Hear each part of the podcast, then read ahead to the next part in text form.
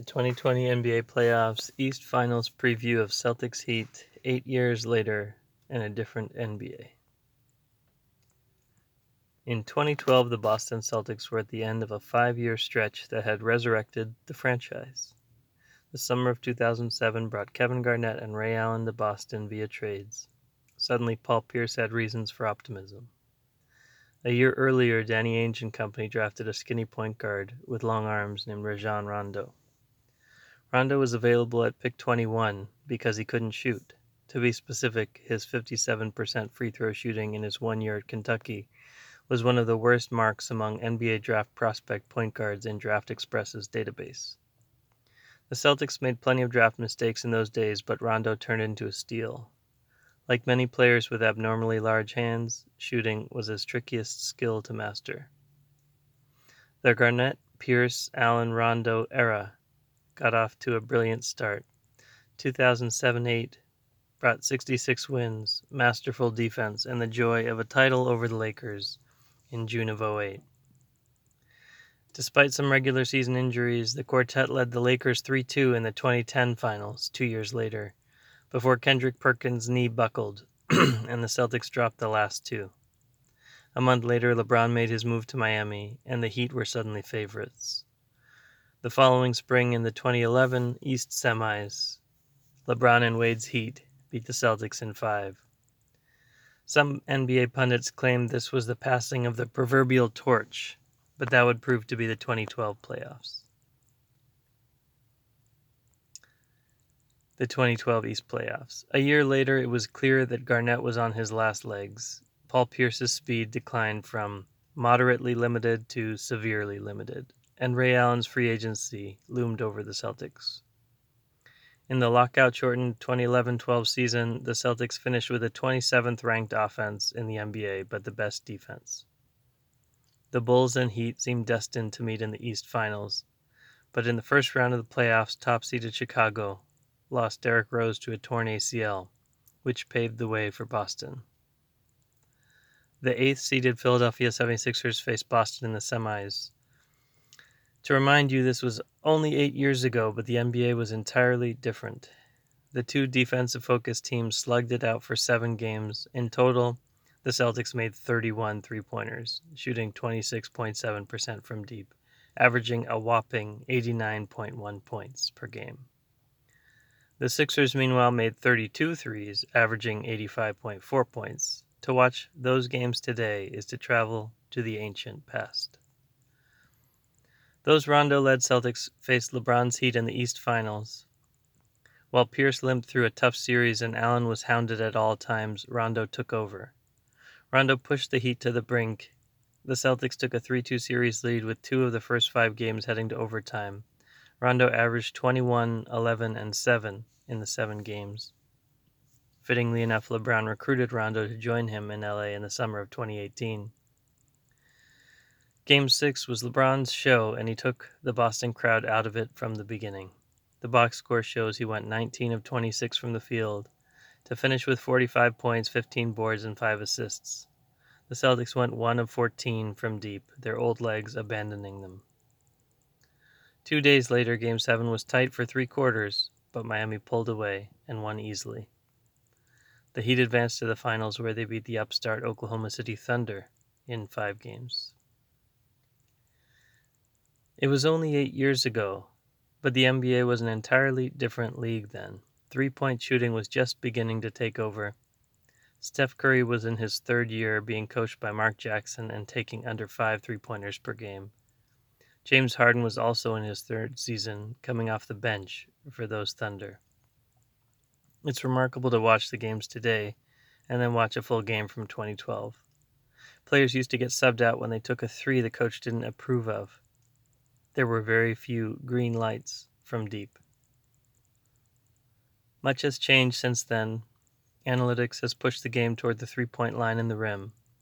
The long two has become an endangered shot. Versatility and pick and roll savvy are the most important attributes of defense. Young Kawhi jump started the aging Spurs and stole a title from LeBron in Miami in 2014.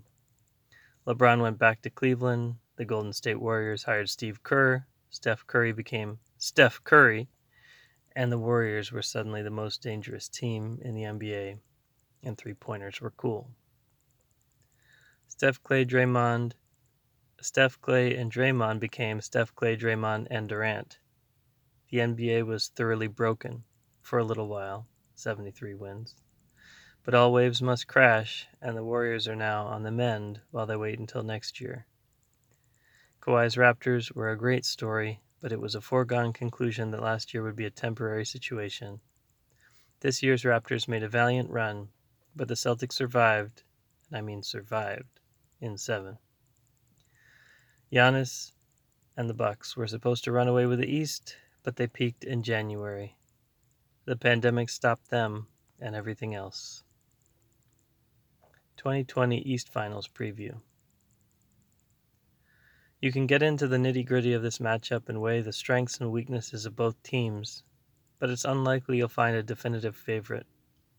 Vegas gives the Celtics a 58% chance to win the series. It would be surprising if the series doesn't go six. My gut says Celtics in seven, but it'll probably come down to who can make the most contested threes, as both defenses will limit easy baskets, and which team can get the other in foul trouble. Bam Adebayo and Daniel Theis being the optimal targets of fouls. The Celtics have the more well rounded offensive star in Jayson Tatum, not yet 22 years old. The Heat have the most dominant big man in Bam Adebayo, who operates from the elbows.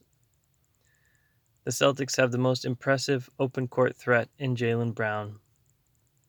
The Heat have the best catch and shoot marksman in the NBA in Duncan Robinson, 46% on catch and shoot.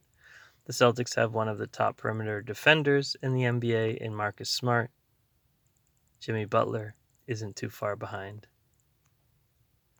One advantage that Miami had over most other teams from mid March through mid July, while the NBA was on pause, the Heat practiced together on a regular basis, as the vast majority of their players stayed in Miami.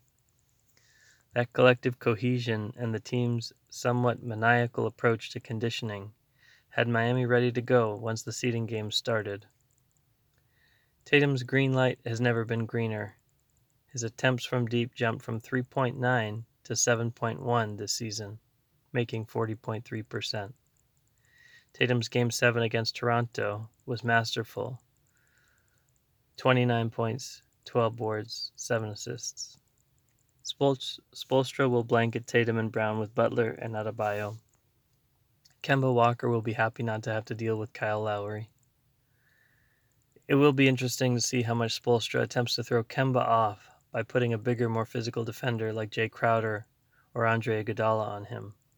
Speaking of Crowder and Iguodala, both came over to Miami after the All-Star break in a trade that sent Justice Winslow, James Johnson, and Dion Waiters to Memphis.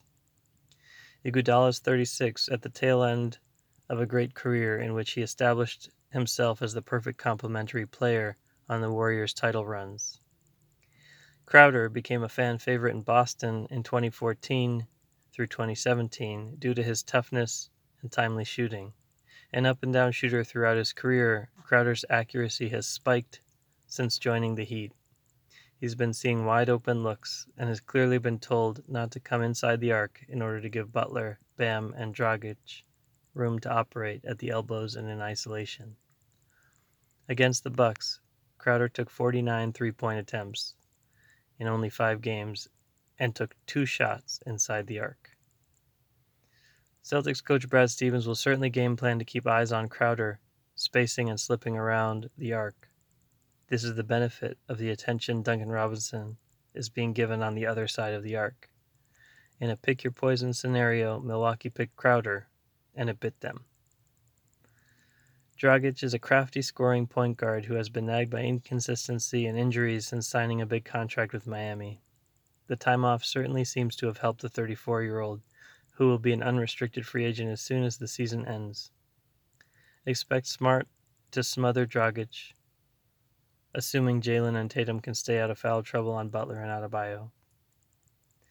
Marcus Smart will need to keep shooting with the confidence he found in the Raptors series.